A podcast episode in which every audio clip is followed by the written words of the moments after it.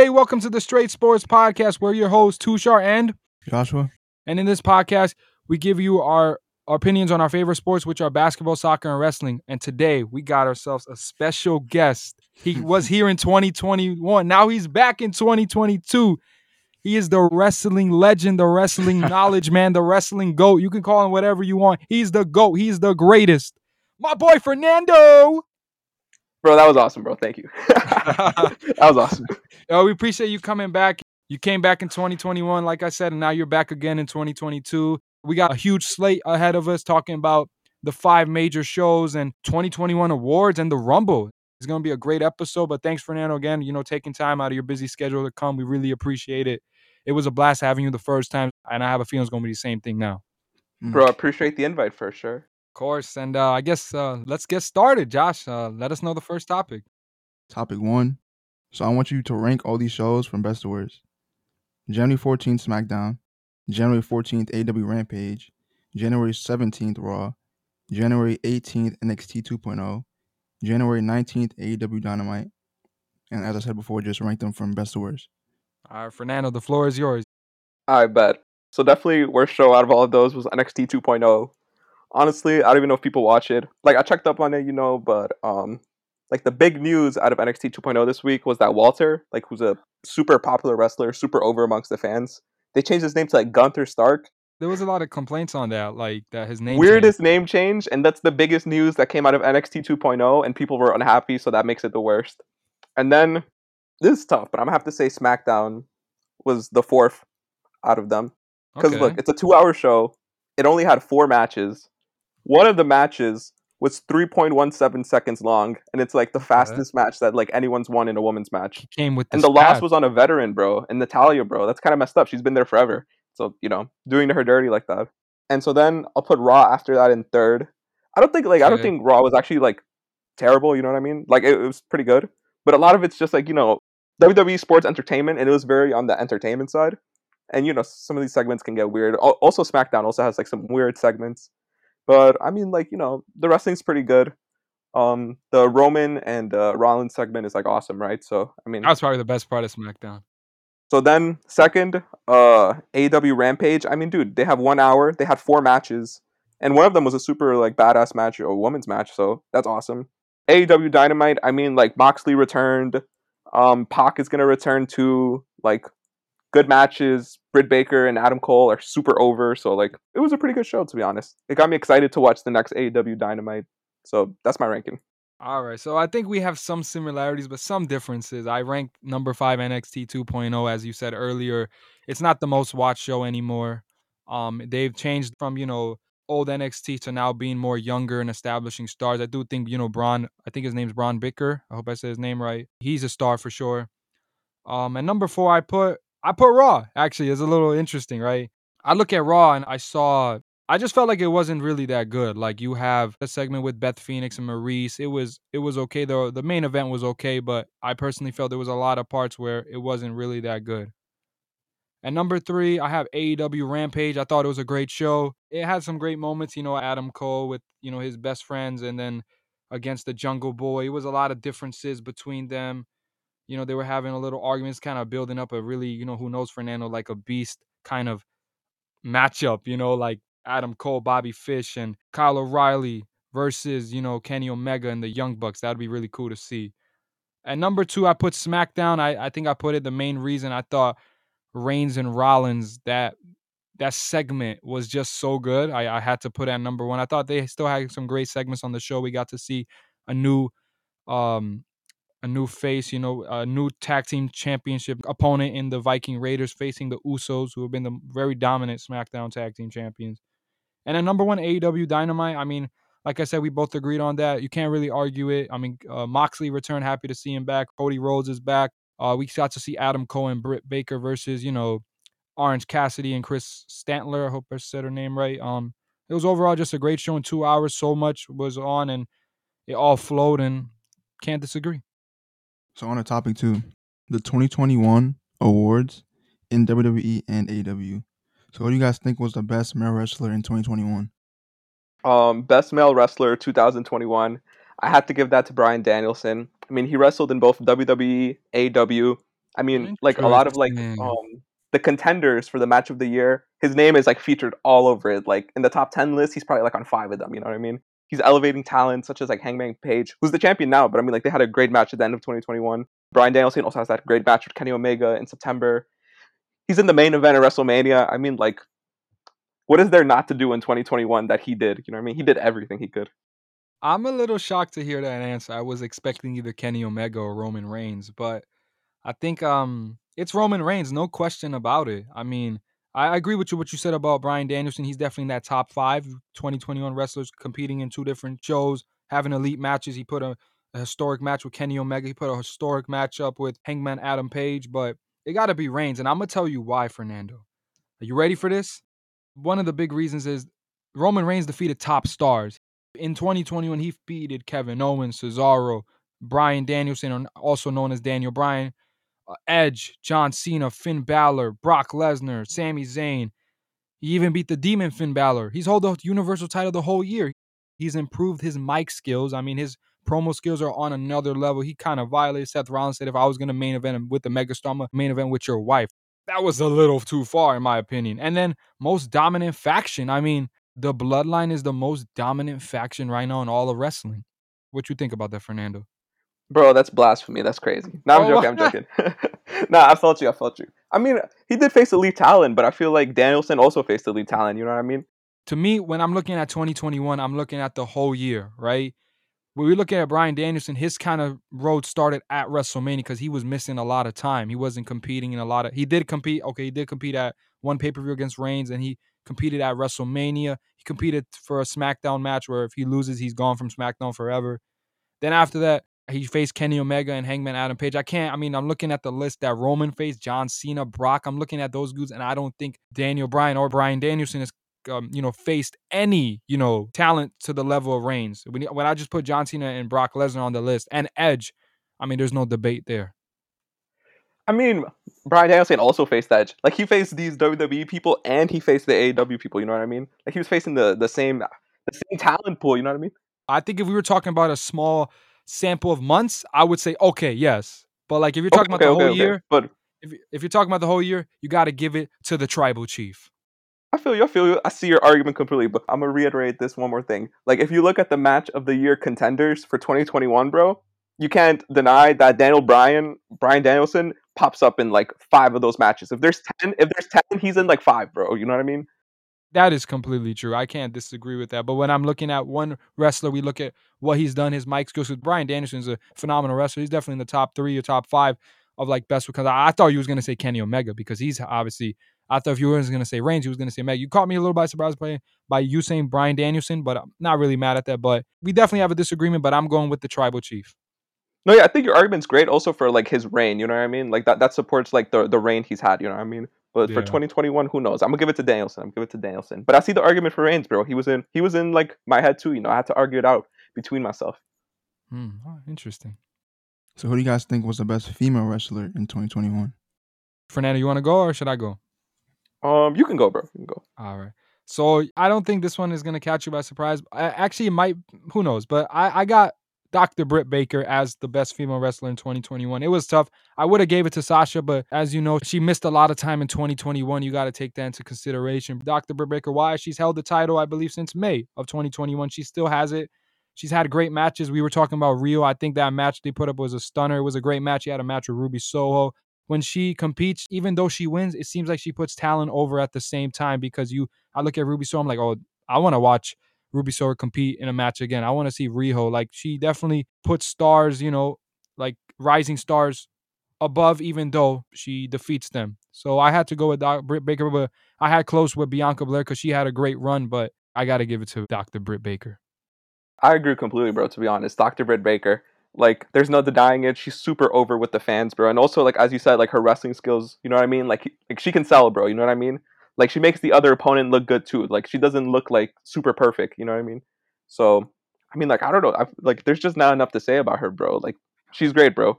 And like when when she comes out, bro, the fans are interested. You know what I mean? Like the the crowd isn't quiet, bro. Like they're they're cheering on. So, I think she really like she's really tapped in with the fans, bro.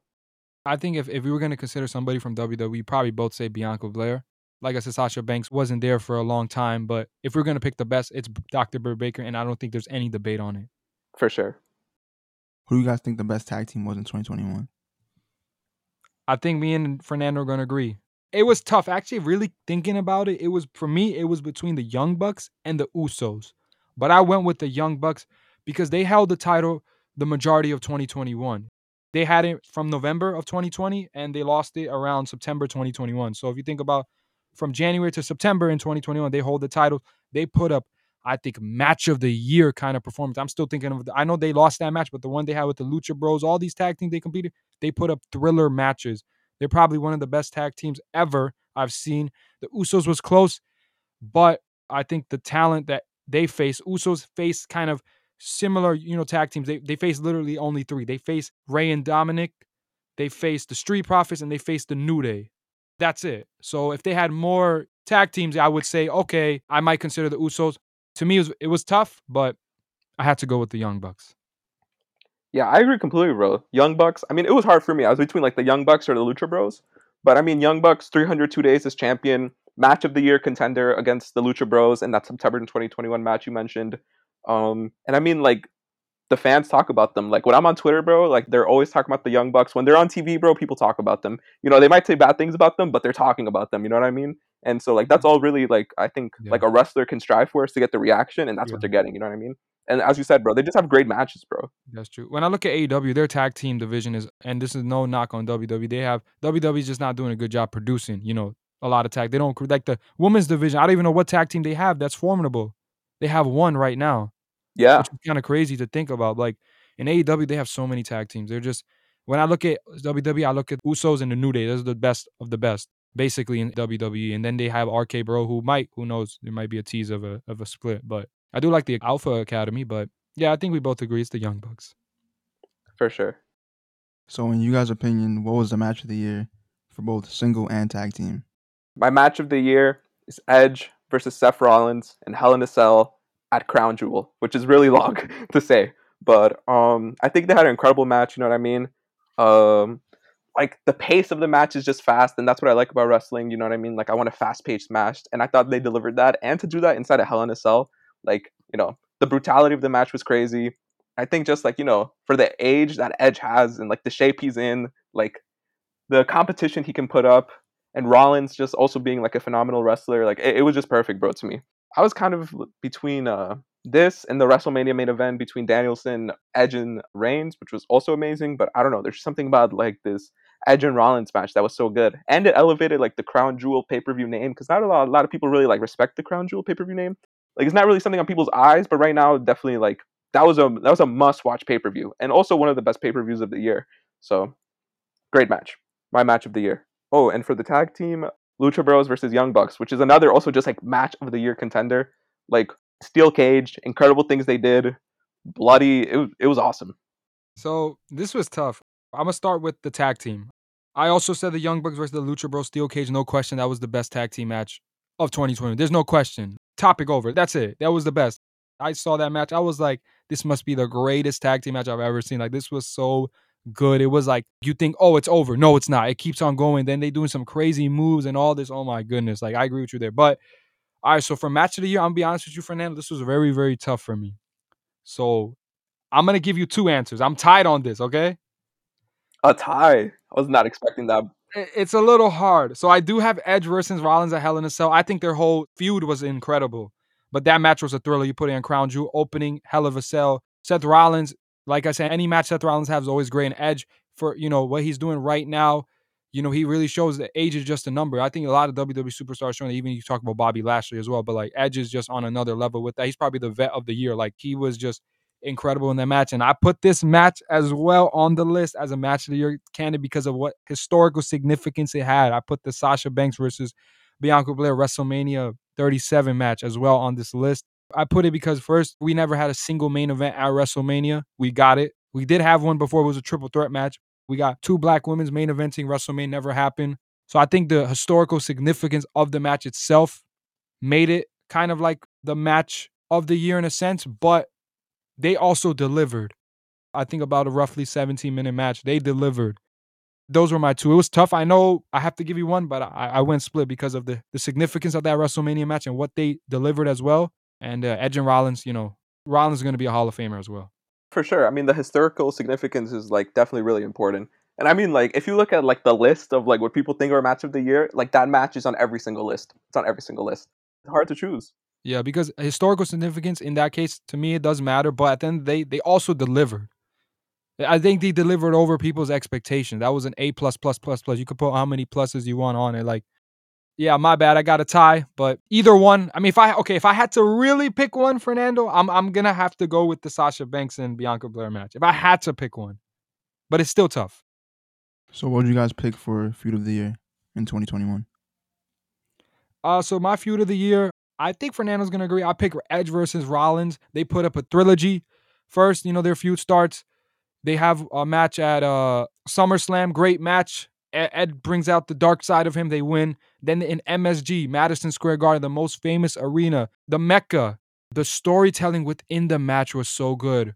Rollins hits a Curb Stomp. And then, of course, you know, with Edge situation, um, you know, him coming back from that triple fusion neck surgery, it was just that storyline was just so crazy. And obviously, you know, this was like done safely and all that. We know that. Then after that, the final match, Crown Jewel, they put all their three matches were A plus. The storyline itself was great. Edge claiming that he Seth Rollins is Edge light. I mean, the storyline was the best. That's my feud of the year. Yeah, I agree completely. To be honest, like they had the trilogy, and also it, it just goes way back. Like it goes back to like 2014 when like there was a segment that Edge was on and Rollins was on it too, and I think Rollins beat up like Edge. Like you know, this is just as Oh, history. oh, I think he was about to give him a Curb Stomp, and then Cena came out. Right, this was the Authority time. yeah, yeah. So like you know, this goes way back. You know what I mean? So The think WWE did a good job, good storytelling, great, great matches, great characters. Like can't beat it. I know three is like the max, but even if I got to saw another one, I wouldn't even be mad because they put up historical matches. Every match was A plus. Not even one match was below that. Yeah, literally every match A plus. I remember watching the MSG one, man. I was like, Edge hits the spear, kicks out. Rollins, I think, hit the pedigree, and then his own. Uh, he uses Edge's wife's move, Beth Phoenix, the Glamazon. Like, what? What a match! Yeah, the stuff they can both create. You know what I mean? Like it's Mm, phenomenal wrestlers. phenomenal. So, what would you guys pick for return of the year in 2021? Fernando, I think we're both gonna agree. I don't even know if we have to spend so much time on this topic. To be honest, it's CM Punk's return to wrestling. I mean, the man came back to AEW after seven years. I know he was in WWE before and he came to AEW, but after seven, we got to see him. That was like the moment. That was just the return of the year. Yeah, I agree. It was like seven years anticipated, and it happened. And you know, the buildup was good because like they kind of gave it away like two weeks before it, and then like you know everyone watched that episode, and everyone talks about CM Punk. When CM Punk's on TV, people people talk about him. Yeah, That that return was special in Chicago. You know, It was so loud. it was yeah. He was in. It was so hometown. loud. That was awesome. And I remember hearing, I think it's Jim Ross. He was saying it's like Michael Jordan s kind of thing. Like there, like that's you know, reception that he would get in Chicago because he's Michael Jordan. You know, he's arguably the greatest player. Most people believe that. Um, that's still a debate, but CM Punk in Chicago, he got like that kind of reception. Like he's a legend in Chicago. People in WWE, they've been chanting. Even I think at WrestleMania, they had a 37, they were chanting CM Punk. They've been chanting for the longest. And we got his return. I think there was other moments. Brock Lesnar return was great, but Cena's return was great. Becky Lynch return was great, but not on this CM Punk's level. No disrespect, but this seven years anticipation for arguably one of the best professional wrestlers ever. So, what was you guys' moment of the year in 2021? It was like kind of hard to like make this a moment, but I think like um it was probably August, right? I think August is the month that CM Punk came back, and then they had like another pay per view, or could have been September. But like you know, like literally like in like a couple of week time span, like we got CM Punk, Adam Cole, Bryan Danielson, all like in AEW. Like that was just kind of crazy. So I think that's like my moment of the year, just like this huge transition. Well, for Adam Cole and Bryan Danielson, like WWE to AEW, and then like you know, just the roster kept adding up on AEW, and a lot of people were talking about it, and it it was exciting. You know what I mean? Like it was exciting to to see all this happen. You know, when I thought moment of year, I mean, yeah, you could put Punk since I already chosen for the return. For the moment of year, I went with Sasha and Bianca, the WrestleMania match. I thought it was the moment of year just with the historical significance. Two women main eventing a single match. We've never seen it. And it was just a great moment to see. And then their match delivered. But of course, you know, Punk, you know, returning, that's a moment of a year, but we put that in the return category, right? So yeah, I would go with Sasha and Bianca. So who would you guys pick to be your rising star for 2021? I got Bianca Belair. I mean, just like great match, um, great storylines. You know, at the end of the year, like it kind of slowed down, but I mean, like she's still super relevant. Everyone talks about her, and like honestly, it is a big jump because like I remember her like in NXT, and then like out of nowhere, like now she's just like in the main event of WrestleMania. Like it, it's crazy, right? So definitely rising star of the year. Yeah, I agree. I think the reason is her rising star you see in, in 2021. She's in the Rumble. She wins the Rumble. Um, I think she was a top entry. I think she was either number two or number three entry. Um, she was, you know, she won the Rumble. She did that. Um, then main events WrestleMania with, in my opinion, I don't know, Fernando, if you're gonna agree on this or not. You know, I'm not saying I'm talking about just the current era of WWE. I think Sasha Banks is the GOAT, the greatest in the current era of WWE. I don't know if you agree with that, but I, am going that far. If somebody wants to debate on it, let's debate. I say she's the GOAT. And she beats Sasha Banks. I understand her WrestleMania record. Sasha Banks has always put people over. And what better for Bianca Belair to get her moment than beating arguably the greatest of all time in the current era? She wins that championship she holds it and now she becomes, you know, a mega star. I mean, I'm gonna stay rising star. She's getting to that mega status. She's big time now. People really want to see her succeed. She has a huge fan base. Um, and she's just a very talented wrestler. And then after that, you know, she's hold the title for about hundred days. Yeah, it was her year. 2021, rising star, definitely her. Fernando, real quick, do you agree with me on that Sasha Banks thing? I don't know. It's kind of hard. I'm talking current era though, right? I'm not talking like we're not talking past. I'm between her or Charlotte. I respect. I just think when you look at current era, you could put Britt Baker, you could put like, you know, Charlotte Flair, you could put Sasha. Because listen, I'm gonna tell you this, bro. Like the first wrestling show I went to, bro, was NXT Takeover Brooklyn, bro, and there was two main events. It was Sasha Banks versus Bayley, and it was Finn Balor versus uh, Kevin Owens, bro. Finn Balor versus Kevin Owens ladder match. It was okay, bro. It was the last match, but the best match I've probably ever seen to this day is Sasha versus Bayley. Like I said, that's the best wrestling match I've ever seen. And I've been to over like 20 wrestling shows, bro. I mean, like I've also seen Charlotte wrestle too, like in person. She's just she's so talented. You know what I mean? I'll give you that. She's talented. I think she definitely gets more hate than she deserves because of her father being Ric Flair. I think that still comes into it, right? Like it's like, oh, you know, like you're here because of that. Like I'm not saying that. I disagree with that because she's proven she's talented. She doesn't need a big name to be a big star, right? Charlotte is like a perfect heel too. Like when she's heel, people hate her. You know what I mean? And she's doing her job. You know what I mean? She's doing her job. Babyface don't suit her. Yeah, but yeah, babyface don't suit her. But when she's heel, bro, like people hate her, and that means she's doing her job. And she has good matches. I don't know, like her. I mean, I, I would compare it to someone like Rollins because when Rollins is, is a heel, people hate him. Mm. But like, I, like personally, I do. Like, you know what I mean? Even though I know it's a character. To be honest, I love heel Rollins. That's my guy. No, no, I mean, like, I, I love it, like as a wrestling fan, but also just like as a person watching wrestling, I'm like, oh, this guy like pisses me off. You know what I mean? This is so annoying, but I, I still like it, and I, I could say the same for Charlotte. But I mean, I'm between Sasha and Charlotte, but I think it's an argument for another day, bro. It's it's it's hard. I gotta think about it more. I'm be honest with you, I don't think this is an argument. That's crazy. I believe she's the goal, and when Bianca Belair won it, that puts her into like a pristine status because of what beating Sasha Banks mean. I think she's the goal. I think in the current era, I'm not gonna disrespect anybody in the past era. So current era, go. But definitely a discussion another day for sure. So sticking with the topic of heels, who would you pick as your best heel of 2021? MJF. Easy, yeah, MJF. Comes into every city, he violates every city. That's what he does. He comes with the great promo. He violates any person on him. He said things about Darby Allin. He says things about CM Punk. He went far. I mean, yeah, the stuff with CM Punk is so good. Sometimes it can get really personal, but I think like you know both of them agree to go to those levels. You know what I mean? They're doing it for the show. I remember when he said something about John Cena that the, you couldn't be like the you can't see me man. I'm like, dang MJF, you you different. no, yeah, he's just crazy on the mic. When he's on TV, like you want to watch. You know what I mean? Like you want to make sure you hear every oh, single thing he has to say. I'm looking at MJF and I'm waiting for the moment when he gets a title because I personally think of MJF. I'm not gonna obviously I think of him like having his own faction, like he does have Wardlow, but having like a three, four star faction, you know, him holding the title because he needs a title. I don't know when that moment comes, but he definitely needs a title because they shouldn't do what WWE did with Samoa Joe and wasted his his talent by not putting a title on him and kept giving us Roman and Brock, even though nobody wanted it. Yeah, that's very true. Yeah, hopefully Samoa Joe goes to AEW.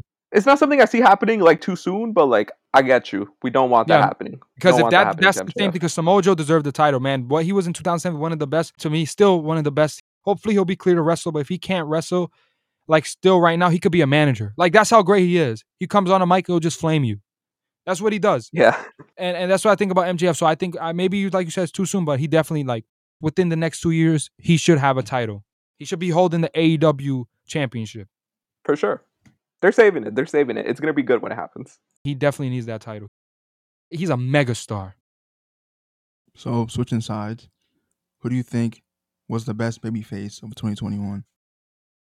I would go with Bianca Belair. I think in 2020, when you look at it, I mean Sasha kind of, you know, she's a great babyface. She kind of was heel and then babyface. Um, yeah, I think she had to be the best one. I mean, she won the Rumble main event WrestleMania. She has a huge fan base. Babyface Brock has been working pretty well too, but Bianca the whole year, you know, she's been the best babyface in my opinion. She's super over with the fans, and yeah, This one is kind of tough for me, but I think I'm gonna have to go with Hangman Page. okay. Long storyline build finally happened. He won. When he won like everyone was super happy. It was a great good feel moment you know what i mean? And i don't know i just think like the fans really like him and he got to a position he really deserves. I actually um saw hangman page wrestle like in 2017 in like the hammerstein ballroom in new york city. And bro this guy went on like the second level right? Like second level. Like there's a floor below him. He does a backflip like in a match, bro. It was insane. I don't know. Like I've just seen this guy like be built up over time to be champion. Like everyone knew back then he was gonna be champion one day, and now it happened. So I don't know. I just seen it happen over time. His his growth, and I'm like super happy for him, and he deserves it, bro. Great character, great wrestler. Like he has it all. Deserves the championship. I think when I took into considerations like the whole 2021, I think Hangman Adam Page did miss some time in 2021, if I'm correct. He came back right in like the mid 2021s. Yeah, yeah. Yeah, so I, guess think I took so. in consideration the whole year, but like long term storytelling, that was still one. I mean, if you want to talk about one of the best storylines, that's probably it right there, the best storyline. Him and Eddie Kingston. I don't disagree because he's super over. If you're gonna talk about AEW, that's one. If you're gonna talk about WWE, it's Bianca Belair. But I'm gonna go with Bianca Belair. Only reason is considering the whole year. For sure. Okay, so moving on to topic three. The Royal Rumble will be on January 29th in St. Louis, Missouri. What are some of the predictions you have? I'll go match by match. The WWE Championship between Brock Lesnar and Bobby Lashley. Who you got, Fernando? I think I got Brock, bro. I just don't see Brock losing to Bobby. I think they'll have a great match, and that'll be it. Like I don't see what they would do after. You know what I mean? Even though they could do so many things with it, like they could have another match again. They could main event WrestleMania, bro. That's a main event re- I think they WrestleMania should. caliber. It should. I know it's gonna be Reigns and Brock. Yeah, yeah. I know it's not gonna happen, so that's why I know Brock's gonna win. But you never know, bro. WWE has some interesting swerves sometimes, bro. So maybe we could see a Bobby win, bro. But I think like recently, like a week or two ago, like they kind of destroyed Bobby's faction, anyways. So I don't really see like them putting the championship on him. Which was kind of useless. I can't believe they broke up the Hurt business again. I was pretty upset about that. Yep. So that's my prediction. Yeah, I agree with you. I think Brock Lesnar, looking at it, I think he's gonna hold the title. He just won it. You know, he lost already once. You know, he is a star. Don't expect him to lose again. I think it's gonna be a great match. I mean, this is a dream matchup. He came back because he wanted this match. This was something that should have probably happened in 2018 and it's happening now. I'm just blessed that we get an opportunity to see these two titans go at it, these two monsters. I mean, I'm excited, but yeah, I'm gonna go with Brock Lesnar. So what are you guys thinking for Miz and Maryse versus Edge and Beth Phoenix? I'm going Edge and Beth Phoenix. You know, they call it the the it couple versus the grit couple. I think you know having Edge and Beth Phoenix, you know, husband and wife, they never had a chance to compete together and you know uh, share the ring together. So this is a good moment for them. Edge coming back, you know, from triple fusion neck surgery. I just think it's written for them to win. I think they should win, and Edge gets that moment with Beth Phoenix. It'd be a very cool moment. Just a consideration. I'm not saying this will happen, but think about this, Fernando. Let's say Edge and Beth Phoenix wins. Becky Lynch has the title, let's say after the Rumble, and Rollins somehow wins it. You have Rollins and Becky Lynch versus Edge and Beth Phoenix at WrestleMania for both titles on the line. I think that would be really cool. Yo, that's that's an insane prediction, but I, I love that, bro. That's I heard about it somewhere. I, I'm not sure exactly the source, but I, I just saw a rumor somewhere, and I'm like, yo, if this happens, this would be like the best. Like That's we get to sick, see yeah. Edge and Rollins again, and we add in Beth, a Hall of Famer, and we add in Becky. I think that should happen, but a guy can dream about it, but probably won't happen. No, yeah, I, I agree. I think it's Edge and Beth. Like, there's really no reason for like Miz and Maryse to beat them. That'd be like, it's just, it's, you know, um, If the LBW wants to pull up a shocker, that that would be the one, like they did with the Alpha Academy beating RK Bro. They want to pull up a shocker, then yeah. it seems like it just won't happen. So what are you guys thinking for the Universal Championship with Roman Reigns versus Seth Rollins. This is a really hard match to predict because I don't know where WWE is going with this. But I mean, Roman Reigns has been champion for like 500 plus days now. I don't see him losing still. You know what I mean? I think he's still in a dominant reign. If he loses to Rollins, that would be very out the blue. So I'm gonna go with Roman just because I think that's also a safe prediction. You know what I mean? With WWE, Roman is a safe prediction. Early on, we were talking before the podcast, like if there's gonna be a prediction that is gonna catch you by surprise, this is the one. I'm going with Rollins. That's crazy. And I'm gonna tell you why. And the reason is I'm thinking about this. There might be a chance. First, I think Rollins is gonna win because Reigns already had a dominant 500 plus reign. If there's somebody that should beat Roman Reigns, we're talking about who's an established star that could beat him. Rollins is the guy. It could be Biggie, it could be Drew, but Rollins is the guy to do it. If there's anybody that's gonna beat him, because I don't think it should be Brock Lesnar, it should be Rollins. Brock will win. I believe Brock will win. But if Rollins wins, it will save us from having a unified championship match at WrestleMania. Rollins and Reigns, you know, it'll be very different now. Now we get to see the head of the table, not without a title. It's going to be maybe a different side of Reigns. We'll see something new in a character development. I really believe the tribal chief Reigns ends at the Royal Rumble because Rollins has been three years since he's held that gold. Rollins can bring that title to Raw. It'll be a change because Reigns has been holding this title for a very long time. He's already beat Brock Lesnar's Universal Championship reign. I think he's did an incredible job, but it's time because I think now Reigns most likely going to compete with Brock Lesnar at, at, WrestleMania. He'll face Brock Lesnar. I think he'll win that WWE Championship back at WrestleMania. He'll have a small gap of no title. He's going to see even a more fiercer side of Reigns. I think it's a benefit, and I do believe Rollins will win. The reign of the tribal chief comes to an end. I do believe one of them has to lose the title because I don't think they should do a unified tag team title. I don't think that's what they want to do. Rollins wins. Rollins is gonna win. Book it. Bold prediction, but I respect it, bro. I'm excited to see, bro. It's an exciting match. These two matches that we got at the Rumble, we should have got this at WrestleMania. That storyline is built in itself. Yeah, yeah, exactly. I don't know how they can top this. Like, why are they giving us this now? So, who do you think is winning the Raw Women's Championship with Becky versus Doudrop? I'm excited actually that Doudrop got an opportunity. I think she's a really phenomenal wrestler. You know, we got a chance to see her against Bianca Belair. She had like two matches. They, put up really good matches. She's a very talented wrestler. But I think Becky Lynch, I think it's a no brainer. She'll retain it. I thought Liv Morgan was gonna be the one. I was so like, yo, is she gonna win? Like, just give her the title. And then WWE said, nah, we ain't doing that. So yeah, I think Becky Lynch wins it. I think it's a no brainer. If Doudrop won I'd be shocked. Would I be mad about it? Probably not, but I'd be shocked. Yeah, I, th- I think it's a Becky win. Um, much respect to Doudrop. Great matches as well. Great wrestler. I just think knowing WWE, they probably don't see the value in putting a championship on her for some reason. So they're just gonna go with Becky. If they don't believe in Liv Morgan, I I mean I think Doudrop's doing an exceptional job. I think she really is, but they tend to, you know, whoever their stars are are their stars. That's the people they believe in. Yeah, exactly. That's what I've noticed in WWE. That's the best explanation in a short statement too. Like you don't even gotta say Mm. more than that. That's perfect. They just make bad decisions, bro. Mm, yeah. So, what are you guys thinking for the men's Royal Rumble? I want to hear you, Fernando. I want to hear your take on this. Big E, bro. Big E redemption arc. He deserves it. I'm not sure if this will actually happen, but I mean, I think he deserves it. The fans want him to, you know, get another shot at the championship. Maybe not win, but just, you know, they want to see him there again. I don't know. It's hard. And um surprise entrant for men's Royal Rumble. I think since WWE announced that Mickie James, the Impact Knockout Champion, is going to be in the Women's Royal Rumble, we might get an Impact star in there. We might get the Impact World Champion. His name is Moose. He might show up as a surprise entrance. So for men's, I agree with you. I also went with uh, Big E. I think he's gonna win it. I think it makes a lot of sense for him to win it because now with Rollins being in, I don't expect Rollins or Reigns or Lesnar or maybe Bobby Lashley. I don't think they'll be in the Rumble. Who knows? But usually the champions are tend not to be in the Rumble. But it makes sense. I mean, if um Big E wins, I think you know he lost the title. It's kind of like a redemption tour, like you said. He wins it. Surprise entrance also with the Impact Champion uh, Moose. I think his name is. Um, I think he might come. Who knows? Maybe. Uh, I doubt it, but maybe there's a small chance John Cena comes through. I won't count it out yet. That's an interesting take. I'm excited for that. That that'd be cool. That'd be cool. So, what are you guys thinking for the women's Royal Rumble?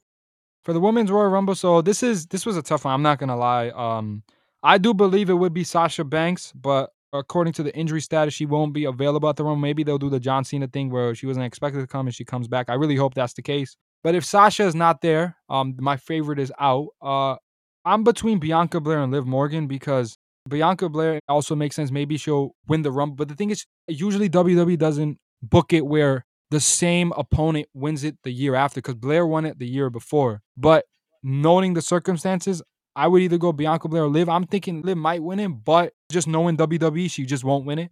So I'm gonna just say Bianca Belair will win it. Makes sense. Bianca Belair wins it. She'll recapture the SmackDown Women's Championship or the Raw Women's Championship with either one that she goes for.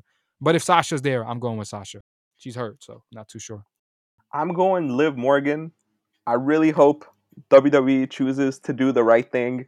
I think they messed up so many times. Like, how could you mess this up again? You know what I mean? Like that that just be terrible. I hope I want Liv Morgan to win. I always want to go because Sasha Banks is my favorite wrestler. If she wins, if she come back, I want her to win. But the expectation is she's not going to be there, so I expect Bianca to win it. That that's my second choice, and then Liv would be my third. I hope it's Liv though, because Bianca already won it. I don't think she needs a Rumble to go over the top. I think if somebody, if you want to build a star, Liv Morgan is the person. I agree. And also, just real quick surprise returns. I think Asuka and Bayley will come back. But my bad, Fernando. Finish what you were saying. I was gonna say Bayley for the surprise return. Hopefully, she might even win. But nah, I gotta live. I gotta live, man. I gotta live. Sasha's my first choice if she's there. Bianca, I think, is gonna win it because I don't expect Sasha to be there. And then my choice of hoping to win is Liv. I want Liv to win, but just knowing WWE, you know, they different. For sure. Yeah, so I guess that concludes the whole wrestling segment. Talked about the Rumble, we talked about 2021 awards, and talked about the five shows, and we ranked them. You know, and let's see if uh, the people when you hear it, like, uh, if y'all agree with us or not. But it was really nice having you again, man. Um, you got to come back again. Hopefully, WrestleMania season, we'll see you uh back. But appreciate you coming, man. You know, it's always a blast. You have a lot of knowledge of wrestling, so I appreciate you coming on. No, yeah, this was awesome, bro. I super appreciate you guys having me. Just help. This is fun. This is fun. Yep. For sure. So Fernando, thanks again. And once we get back, we'll dive into our next topic. Bet. We are back. Um, you know, once again, Fernando, we wanted to thank you for coming on the podcast. You know, it was Yeah. nice having you. We really appreciate your time, you know, from your busy schedule. But we are back now. We're going to go into topic number four. The All Star game will be in Cleveland, Ohio, the land, on Sunday, February 20th, 2022. We're going to give our predictions on the All Star starters and reserves for both the East and the Western Conference. I know this is a topic, Joshua, you've been looking forward Yes, to for a is. very, very, very long time. So we will start All Star starters for the West. Give it to me. You see, so with this, I was trying to be as unbiased as possible because we all know who I want to be the starter, but we know how it will be. We know he won't be the starter, DeJounte Murray. So for my picks for the West starters, I have Steph Curry, Luka Doncic, LeBron James, Nikola Jokic, and this might come as a surpriser. I have Karl Anthony Towns. What about That's you? interesting take. We agree on three to five players because I have Steph, LeBron, and Joker. I think those are no brainer picks. But Yeah, to say my list, I have Steph Curry. I have Ja Morant also in the backcourt because looking at the season that he's had, you know, he's been special. I think he's been the really. second best point guard in the NBA right now because we're looking at Dame, and Mhm. Dame has not been playing really good. He's been injured. Kyrie, you know, I'm not considering him because he wasn't there the whole season. I look at Chris Paul, he's doing incredible. I mean, he's in the top five, but just the season Ja Morant's having. Without him, Memphis has been performing very well. You know, he's a clutch player. And with him, you know, they're third in the West and they're a tough team. They're a team that nobody would want to face in the playoffs. Just one more time, the list is Steph, John Morant, Paul George, LeBron James, and Nikola Jokic. Now, just to explain the list, Paul George, I think he's going to be replaced. Yeah.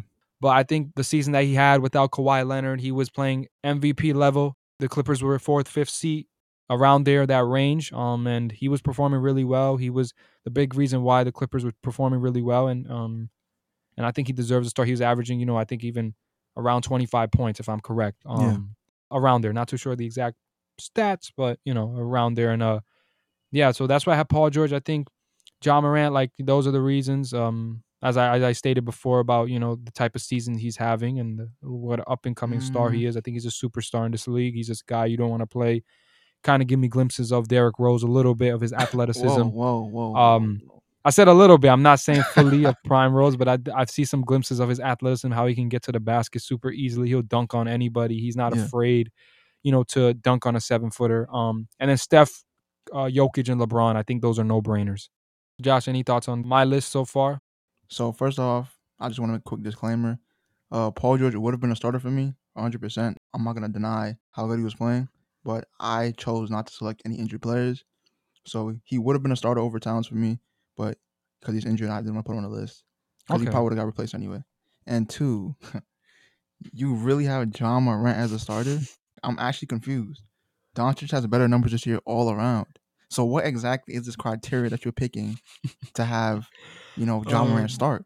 I, I just is think it, I'm. Is it, is I'm it the eye test? Like, I don't know. I don't know. I just look at Ja Morant, um, and I think he's just he's having a special season. I think he's, um, you know, sometimes you can always look at numbers. If that's the case, we can put Brown and Tatum, you know, on the All Star team every year. I think you got to look at some factors. I think I know it doesn't always consider, but I look at you know how they're performing with the star with Ja Morant. After Christmas, they can't even lose. They've been on fire. The only team that they legitimately lost to was Milwaukee, and they Yeah. and they lost to Dallas. Those are the two teams that did beat them, but they've been on fire. He's been special. He's been the big reason why they even beat a team like Golden State. On the numbers, yeah, Doncic. I mean, if we're talking about who's an overall better player, I'm not going to deny that Doncic is not better. I'm just talking about this season. I think, even though with the numbers that you're saying, I think he's overall had a better season, better impact on winning, and that's what it comes down to. Why I picked Ja Morant. Um, I think he's just having a special season. Luka has been out for a bit, so has John Morant, but it's hard for me to not put Ja you know, when you look at Luka, if Luka's not playing, Dallas is not a good team. But if Yep. Ja's kind of if he's removed, you know, Memphis is still competitive. But when I look at these two guys, Ja without Ja, they're not legit, and with Ja, they are. And Ja's just Mm. having an incredible season. It's tough. I mean, it's between Ja and Luka, but I just think this season he's having a better season. He's on an up and coming star, and I think he deserves to be a starter. Any other year, I pick Luka. I just think this year what Ja is doing is incredible. Having them third in the conference, it's not all him; it's everybody collectively. Can never, you know, be third seed just by yourself. Um, but True. he's having a special season, and to me, he's the second best point guard right now. Also, I consider Dante's kind of a forward. He's being considered a guard here, but anyway, I guess technically. But I knew this was coming, so I made this note on the 15th, on the 15th of January. okay, okay, So right now, right, you're saying Josh having this quote special season, yeah, apparently, right? okay. He's averaging around the realms of what 25, 6, maybe 7. I, I don't know. Luka's averaging the season about 25, 8, and 9, okay. right? And Luka's played at the time of the note I took, which on the 15th, he played about 28 games.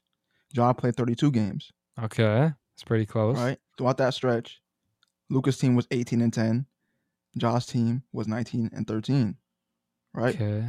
Without Luka Doncic playing, as we know, because of some COVID protocols and whatever, the Mavs were 5 and 9.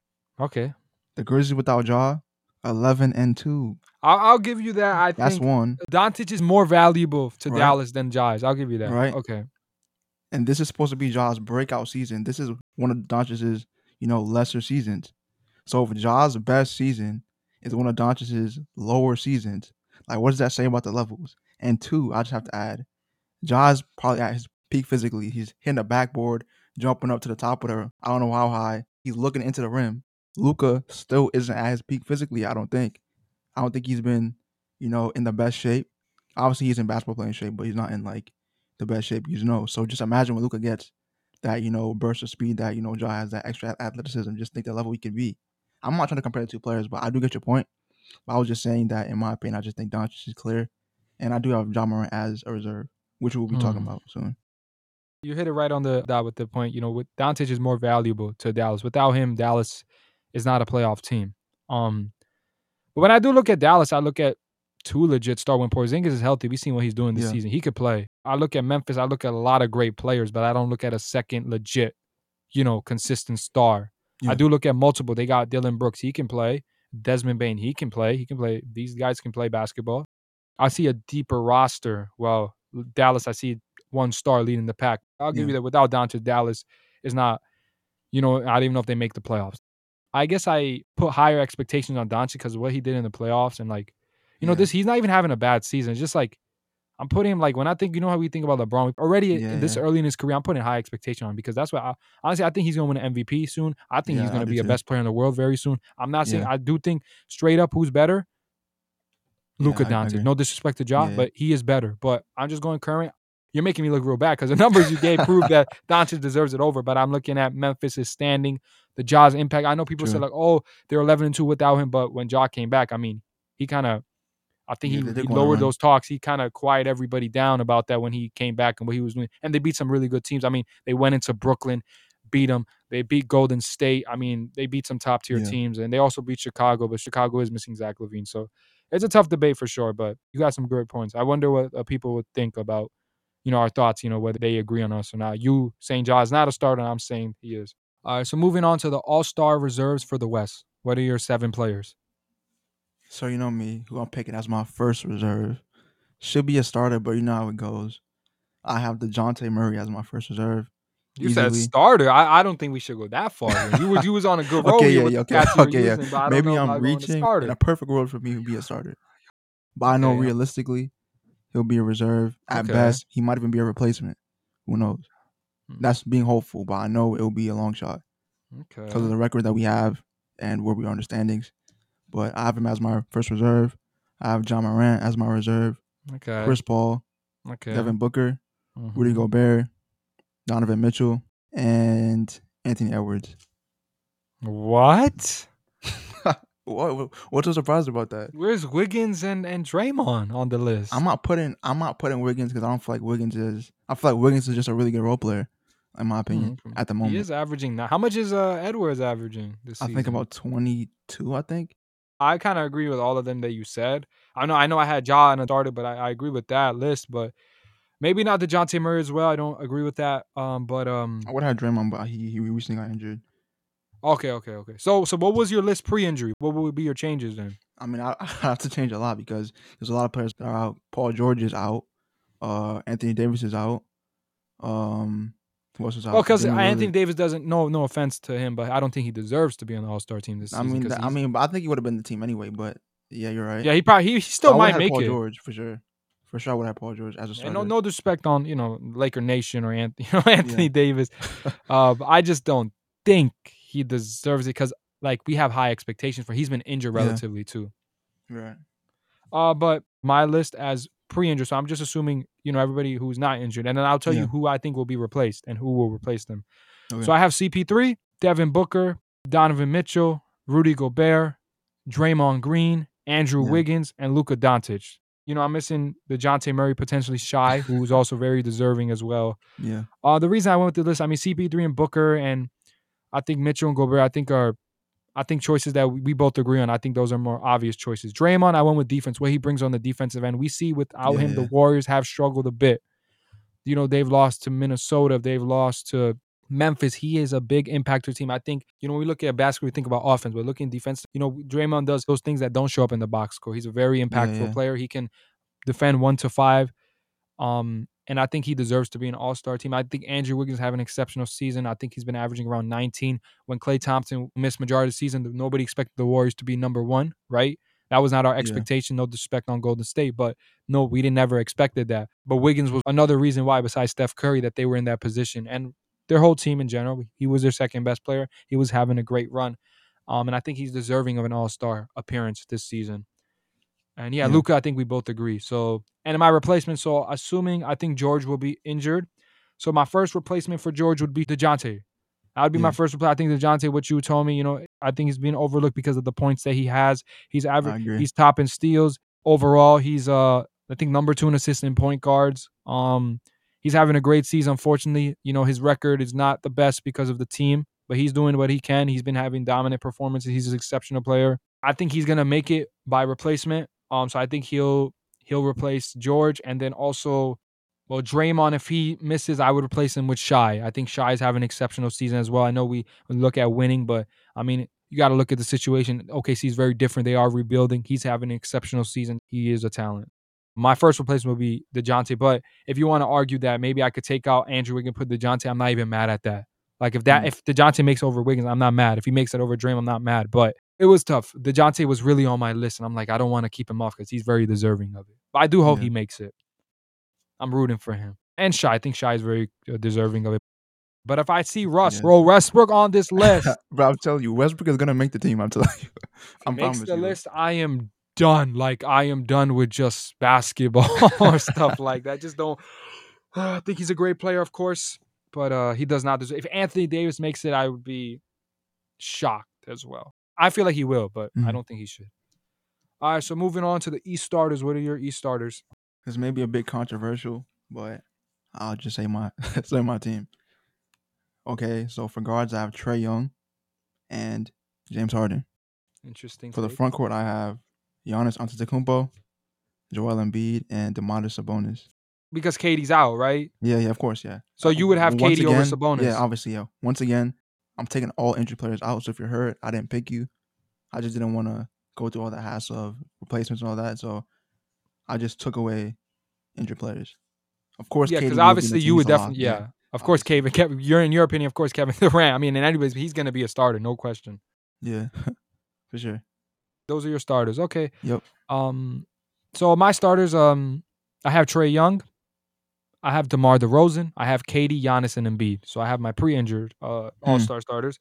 Yeah. Uh, tr- reason Trae Young, I think he's top five in points, top five in assists. I know his team is not performing to the level we expected coming off an Eastern Conference Finals appearance, but he's playing great. Um, DeMar DeRozan having a great season. He's kind of rejuvenating himself in Chicago, having an MVP type season. Uh, he, I mean, my assumption he's not going to win it because there's so many as well, but he's definitely in that top ten of performing this season. He's exceptional. KD, Giannis, and Embiid. I, we don't even have to like discuss it. yeah, These three are in no matter what.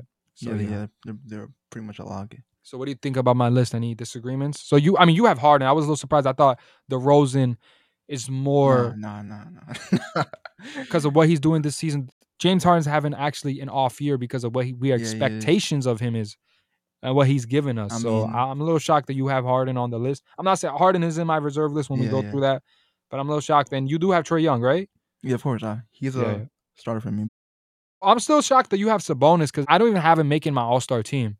Really, Yeah, I just think he's one of the better big men in the East, and I, and That- there's there is a some you one could argue I put above him, but I think he's like after I mean, Giannis and, if, and if Embiid, I was gonna replace KD in a starter, I would be consider like you know Zach LaVine or Jimmy Butler. I, mean, I didn't pick LaVine because LaVine's out, and Jimmy Butler. I mean, you already know how I feel about the Heat, but uh, I just didn't pick Jimmy Butler. Okay, He's in my reserves though, for sure. But what I was was really confused about was DeRozan. Like, why'd you pick DeRozan? I just think he's having an exceptional season. He's what he's doing in Chicago. They are currently, I believe, number one. Uh, teams are, you know, Miami and Brooklyn are right there with them, but he's having an exceptional season. A lot of people thought, you know, him coming to Chicago was kind of like not going to work out, and he proved everybody wrong. This is a legitimate team. They're pretty scary. I'm still not going to put them above, you know, Miami, Brooklyn, Milwaukee. No disrespect, but it's a good team. Yeah, You know, they brought, you know, happiness to Chicago crowd of what basketball they're putting up. So I just think he deserves it this season. I mean, any other year I go with Harden, but yeah Harden's for not performing to his expectations. So that's why I got DeRozan Yeah. on the list. And I mean, you say that it's kind of funny. Like Harden, obviously we, we used to Harden putting up these crazy scoring numbers, but I think this series has pretty much he's less than scoring numbers and he has a more all around game. Like he's averaging twenty two point six points. Yeah, yeah. I, assists, I think he's been more inconsistent. Yeah, true. Yeah, he's been he's been up and down. I think if you were gonna put even somebody, if you didn't want to put the DeRozan, I still wouldn't put Harden. I would put LaVine. But oh, yeah, you took him off due to Yeah, injuries. he's hurt. And to me, I value assists a lot. Like I arguably value assists more than points. I mean, that's how I feel sometimes, but I just think that like he's probably more impactful in a bit. But as you said, they are the one seed, so I do see where you're coming from on that. So now we're moving on to the reserves for the East. Your seven reserves. Who are they? Jayson Tatum, Jaylen Brown, DeMar DeRozan, Bam Adebayo, Jimmy Butler, Darius Garland, and Bradley Beal. I think Darius Interesting. Garland has had a really underrated season. I think he's become one of the better playmakers in the league, That's true. and I think he's a star in the making. He's one of the most underrated players I think right now, along with Dejounte Murray. But it may be the market thing. Who knows? But I think they're both two stars on the rise. Definitely have a good argument there. But my list, I some pre-injury list. I have Zach LaVine, Jimmy Butler, James Harden, Bradley Beal, Jayson Tatum, Fred VanVleet, and Miles Bridges. Mm. Interesting. So I, you know, I think Zach LaVine, Jimmy Butler, James Harden, Bradley Beal, and Jayson Tatum, I think are no brainers. Yeah. Um, I look at Fred VanVleet and Miles Bridges. Why I went with that, I think Toronto's exceeded our expectations to see they're the seven seed. I don't think anybody expected that. Uh, their projection was not that. They're exceeding. Scottie Barnes has been great. You know, Pascal Siakam, Yeah. the whole squad has been great. He's just deserving. He's been averaging over 20 points. He's having great games. He's the big reason why I think they're going to make the playoffs. He's having a special season. Miles Bridges, when we think about Charlotte, we think about LaMelo Ball, but actually Miles Bridges is averaging the most points. He's averaging 20. He's been really special this Yeah. season. I saw the recent game against the Garden. I think he dropped like 38. This man can play. He's improved himself a lot from his previous seasons. He can shoot the three ball. You know, he's an exceptional player, and uh, I just think he's deserving of being an all star. Now to my replacements. So, assuming KD's out, I'm not saying he's going to start, but assuming KD's out, my first replacement would be Jaylen Brown. I didn't put him on the list because I don't feel like it's fair for me to put two players on the list Yeah. from Boston who are, you know, they're not having a high record. I had to choose when I chose Tatum, but so that would be my replacement. Also, LaVine is also out. So Zach LaVine is out. I put Darius Garland on the list as a replacement because I think he's having an exceptional season. Very underrated. The Cavs are in a position that nobody thought. I heard there was a projection. The Cavs were projected to win 26.8 games, and they Mhm. passed it big time. Nobody saw this coming, and they've been special. If there was another replacement, I'd put Jarrett Allen. That would be my third guy. I think he's having an exceptional season as well. I think he's a top big man in the East. And I know Mm. Brooklyn did the trade for Harden, but losing Jarrett Allen definitely would be a, a tough blow for them because he's special. I agree. If they were able to keep him somehow, you know, with the team they had, my goodness. I mean, he's a different beast. Nic Claxton, Lamarcus Aldridge. I mean, Lamarcus Aldridge just dropped 27 against the Wizards some time ago, but um, no knock on them. But Jarrett Allen's a different beast. So, what's your thoughts on my list? I mean, I see where you're coming from. Like, there's not much disagreements there, as if we're on the west side. But I, I get it. Like, it makes sense. I mean, you're gonna put Zach LaVine on this if he wasn't injured. Yeah. I didn't put Bam because he missed a lot of time. Um, that's the only reason I didn't put Bam Adebayo on the list, or else he'd definitely be on my list. I think we came up with a good list. I'll, I'll see what the people think about our list. Yeah. So moving on to uh topic five. The Premier League season is near its midway point, and the table and players' stats are taking shape. Mo Salah has the most goals scored in the league with 16. Who do you predict will currently win the Golden Boot Award? If I'm being honest, I think it's him. I think he, he ran away with it already. The way he's scoring, is just like free flowing. Like it's like it's almost there's it's not every game obviously, but it's pretty consistent. I think he's become one of the best players in the world really quickly. One could argue, I mean, I'm not gonna say he's the best in the world, but one could argue that he's in that tier now. He's a really good. He plays for one of the best teams in the world, and the system is just it's not set around him, but he's against these positions, and the things he does with the ball is amazing, and he gets his goals because he's just better. That's pretty much what it is. So I mean, it's just interesting to see him, and he's just a talented player. Trent Alexander Arnold currently has nine assists. Do you think he will keep the lead in that? Yes, I think mm, it's tough actually because Salah, as we just said, was leading league in goals. He's right behind him in assists with eight. So just think about that. Two of the PL players on the same team are top two in the most assists in the league. That's just crazy to me. Like that just shows you how great their attack is. And that's a fullback. Trent Alexander Arnold is a defender, and he has most assists in the league. So that just shows you how free flowing their attack is. It's just scary to watch them play. Like every time I play them, or my team plays them, I just hope for the best because their attack is explosive, it's dangerous, and like I said, they're one of the best teams in the world. So it's just fun to watch them play, even as a rival fan. But like I can say, it's just a scary team. Both players play for Liverpool. What do you think this says about the team and its system? I just think that it's set up for them to go, go, go. Like they they outscore teams, they blow teams out, and they just run circles around players because the way they're set up with that front three, with Jota as a center forward, dropping deep, is just it just leaves space for Salah and Mane to run behind and get those goals. And with Alexander Arnold taking set pieces, whipping those balls in from the wing, doing no crosses, it's just easy for them. And I feel like if Man City wasn't so dominant, and that's just and, and that's like another point. Like you have to realize with how good Liverpool's team is, there's a team even better than them in the same league. If Man City wasn't so dominant, I feel like Liverpool would be in contention. But with Man City just being so good, like Liverpool, if Liverpool gets a draw, they drop points, and like it's just tough to catch up on a team that's that good. And the thing is, Liverpool hasn't spent a fraction as what Man City has spent. So if the spending was the same, like just imagine how good they'd be. So I just think it just shows, and credit to Klopp to the manager. It just shows the system that they built over the years, and they developed the team really nicely, and they're one of the better offensive teams in the league, if not the best, excluding City, of course.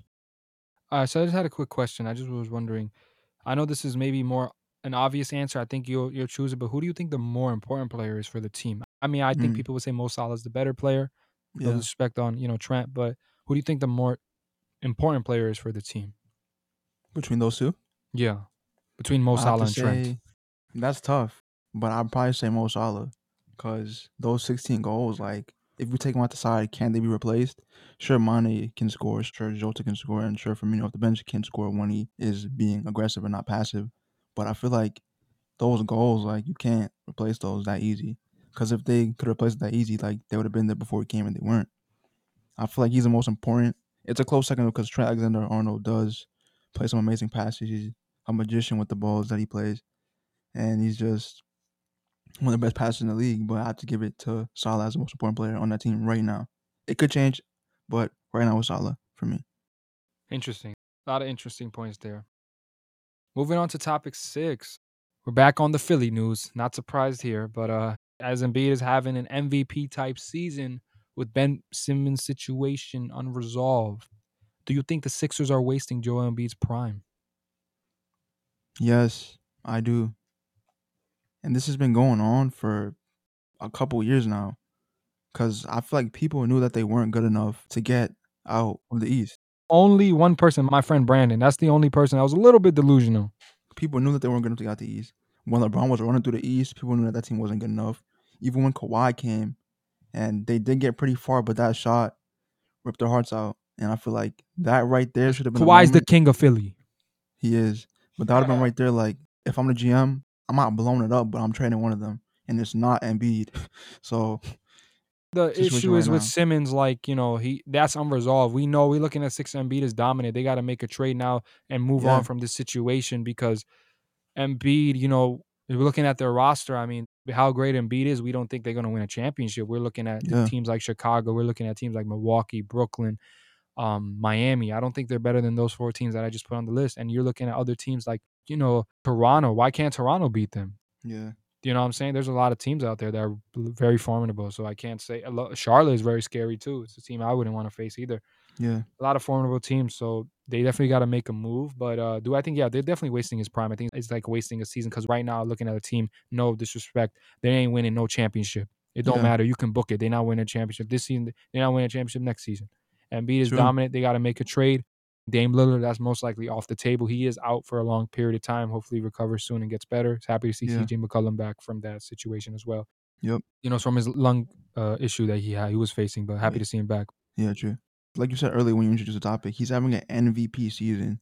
So imagine if he had a solid co-star next to him. Like I'm just like like no discredit to the team, but if he had like I'm not gonna say It, was, it should have been Harris, but the man like, is uh he yeah, got paid 180 million, and like, the and the man forgot how to play basketball. No disrespect, like he's playing terrible. Yeah, Um, he got he got his bag. He had one good season last season where everybody was not like his whole career. He's been great, but last yeah. season was one of his best seasons. He had a chance to make the All Star team. He didn't make it. Uh, Ben Bum Simmons made it, but um, my point is Tobias Harris is a great player, but he's not playing to the expect. He got paid the Yeah. bag, and now it's looking like they want to trade him. And if there's any team that would accept him for anything, I move him because he's he's obviously holding up a lot of contract space. He's not performing to his level. Again, of course, no disrespect to the player, but he's he's been terrible. Um, and yeah, it's really just looking at Joel Embiid has been great. Seth Curry and then Tyrese Maxey, those have been the three Yeah. bright spots for the Sixers. Um, and they're fifth right now. So imagine if that's they actually had with a co-star. Like I feel like they could catch up on because the Nets team is like the big three is never really playing together really. So yeah. I feel like if when we beat out decent co-star, like they could move up some spots in the yeah, in the maybe if they could get multiple pieces, you know, if they can get like a Yeah, this might be a little unlikely, but if it can happen to get a De'Aaron Fox, I mean that that could be. I'm not Mhm. still not picking it, but they can build around that for multiple years. yeah, I think they got to get a player that really fits Embiid's style. You know, you want to get a Yeah. player that probably can shoot threes and play make. Those are the main components. I think they they probably shouldn't get like another big. It wouldn't really make sense. I mean, they tried it with Al Horford, kind of, and it wasn't Yeah, the best fit. didn't work. So we got to see what happens. But moving on, uh, so some trade offers. We had a trade offer, according to um, Keith Pompey of the Philadelphia Inquirer. Uh, so basically, there was a report. There was one source that said that Sacramento had considered packaging Buddy Hield, Tyrese Halliburton, Harrison Barnes, and two first-round picks for Simmons, Harris, and Thybulle. However, the source said the Oh. Sixers aren't interested in the package. What are your thoughts on that? I mean, I did hear about the that trade, But now that I'm hearing that they included Thybulle, I, if I'm being honest, if I'm Daryl Morey, I'm not taking that either. Yeah, I think Like- Thybulle's untouchable. I heard he is though. Because he's a lockdown defender at that He's like position. Dejounte Murray. Yeah, I agree. If I wish he was on the Spurs, we would have the best guard defense in the league. Oh my! It would have been like the. It would have been like you know how you had. I mean, this is a very stretched comparison. You know, you had Tim Duncan and Duncan Robinson, Yeah, arguably yeah, the two best like big man defenders. Yeah, now you have guards, and it'd be great if you're playing somebody like Russell Westbrook. Oh, you're getting ten turnovers. You're you're Yeah. stealing the ball ten times. No disrespect on Russell. Yeah, but I joke too much. but I do get the the Kings offer because that's getting Tobias Harris and Ben Simmons off your books, and you're getting some decent young players back. But I just don't think like I wouldn't give up Thybulle. I wouldn't at all. I get the I get the offer. It makes sense, but it's not really that bad of an offer. You get um You Halliburton. get rid of Harris. Halliburton is upcoming star. So in my opinion, I think I wouldn't do the trade if they say okay, take out Thibault and you give me Harris and Simmons. I think I do it. I think. Yeah, I I still look all around, but if this is the package available before the trade line, I'll do it. Think it's not working. Simmons being there, he's obviously not coming back. I even heard that if he didn't get traded, he's gonna sit out the whole season. It's a very toxic situation right now in Philly. It's best that they trade him, you know, and not waste Embiid's season. You know, try to compete for a championship this season, even though they ain't winning no nothing. Sorry, Brandon, they're not winning no championship this season. You could book that. I would do the trade only if Thybulle's not included. If Thybulle's included, no, I wouldn't do it. If you get a guy like Tyrese Halliburton, he can play. I think he could be a star in this league. Buddy Hield. I mean, the Lakers, you're regretting it, right? Because uh, he's a sniper. He can shoot the basketball at a very high level. He can't miss. And you get Harrison Barnes. I think he's a great small forward. Uh, he can help, you know, stretch the floor out, shoot threes, and I think it'll be an overall good team. I mean, you probably saying, okay, you didn't trade for no real legit all stars, but you traded for three very good players and some guys who have potential to be there. Buddy Hield's really good. I think he's very underrated. One of the best shooters in the league. Another trade offer, we had the Pistons. They packaged Jerami Grant, Saddiq Bey, Kelly Olynyk, and a first round pick was not met with much enthusiasm by the Philadelphia Brass League, sources tell Bleacher Report. Um, so what are your thoughts on that? I would also turn that one down. Uh, I like Jerami Grant, another big man type player. But Jerami Grant has been really good this season, but maybe he- not uh, not the best fit, maybe. Yeah, he is a good player, but I don't think it fits well. It meshes I- well with I- what I think he'd be a better fit than. Al Horford.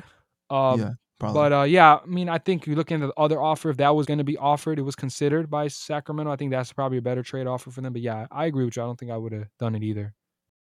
Okay, and last part of this, we're going to talk about Daryl Morey's stance on this. So it basically says, reported from Beach Report, Ben Simmons traded at 2022 deadline, less likely than likely per 76ers Daryl Morey. So what are your thoughts on that? And what should the Sixers do if you were in that situation? What would you do? if I'm being honest, I think Daryl Morey is bluffing. Honestly, because I feel like his expectation is like to get like 15 first round picks. I'm Yeah. just going super exaggerating. Obviously, probably not 15, but he said it's less likely than than likely. Correct? Right? yes, uh, less likely than likely. I feel like he made a mistake. He knows everyone knows that Ben Simmons won't out. So so why would they give out their best player for give out their their That's potentially their best player for But also, he's know? under on a four year contract. If he's under like a one year is contract, teams wouldn't give up a lot. That is true. But I just feel like teams know that the 76ers are desperate. They're not going to give out their best offers, you know? So I feel like, I generally do feel like he's using this as a bluff tactic to try and get teams to like sweeten up their offers before the deadline because they know some teams really want Ben Simmons. I feel like he's trying to get teams to like, you know, like boost up their offers more. I don't think it'll work. And I do think there is some truth to what he's saying because I feel like he will hold on, but like we said before, like you're wasting Joel Embiid's prime. You have to make a move here because your organization is stalling. You're not you're not going forward with this with you holding Ben Simmons. Yes, I know he's forcing his way out. You may not agree with it, but for the good of your organization, you have to let Ben Simmons go. Yeah, I agree with you. I think his stance is definitely. I respect what Daryl Morey is doing. He's gonna do what's best for the team. I think he wants definitely somebody substantially great. But the problem is Ben Simmons' value is very low. He hasn't played. I think if he plays, he's gonna increase his value, and then they'll get better trade offers. But he doesn't want to Yeah. play. That's very clear. His value is low, and we know why. He's a bum. So that's the, that's the bottom line. He's not a good player. Exceptional defensive player. If he's in San Antonio, somehow with Dejounte Murray, they can be an exceptional defensive team Yeah, that would be nice. and under a pop system, he can be special. I'm not saying he's not. He doesn't have potential. He has potential for sure. Um, I think he could be a great player, but obviously, he doesn't fit the Philly environment. I mean, they want to win now, and I don't think he's a part of those plans. Um, he doesn't want to be there. Obviously, it's better to have Ben Simmons than not because what he can do on the floor is pretty special. Um, he has potential to be. People say LeBron 2.0. I'm not going to go that far because I say Lucas LeBron 2.0.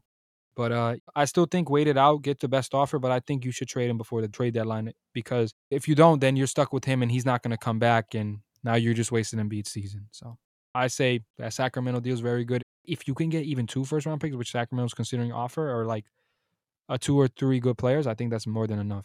For Philly, what they should do, they should need to get rid of Tobias Harris and Ben Simmons. Take advantage of it because Yeah. Tobias Harris has been one of the more disappointing players this season. He's been exceptionally horrible. He got paid his bag, and they might as well put me in the ball game because I could probably do better. no, no, this, I'm just joking. Nah. of course not. Tobias Harris would smoke me in a one-on-one game. He's an NBA player. I'm just saying, like, you know what I mean, right, Josh? Like the expectation I is he should yeah. be a lot better. but uh, yeah, um, we both agree they should move on from Ben Simmons. Let's see. The trade deadline's coming up very soon, so we're gonna see what happens. Yep. Moving on. Topic seven. On January 16th, the Nets hosted the Pelicans. In the second quarter, Bruce Brown fell onto KD while trying to defend Herbert Jones. KD injured his knee, and he currently has an MCL sprain and is expected to be out at least four to six weeks. What's your reaction to this? Uh, definitely, this is an unfortunate situation. Obviously, seeing Kevin Durant play basketball, you know, is a blessing in disguise. You know, he's such a great player. You know, in people's mind, he's the best player in the world. Um, and that's up for debate. I know we have him placed there, and you know, seasons and how we evaluate that. But he's been special. You know, this season for him to go down is, is very unfortunate. He wasn't on the All Star team this year. Might seems like he's going to miss it again, which is kind of unfortunate. He's a captain, most likely again for the East. Also, it's going to be interesting how Brooklyn does it. Now it's Harden now knowing with Kyrie's situation not going to be available for home games. James Harden has to go back to Houston. James Harden. I mean, when he came, the expectation Yeah. was he's playing with three stars. Now in the home games, he's he's alone. He has great rotational pieces around, but he's alone as the only legit superstar. And when it comes on the road, he does have Kyrie, but James Harden's going to have to a lot of heavy lifting, which I think when he left Houston, his expectation was that was not the case. So it's a little deja vu for James Harden.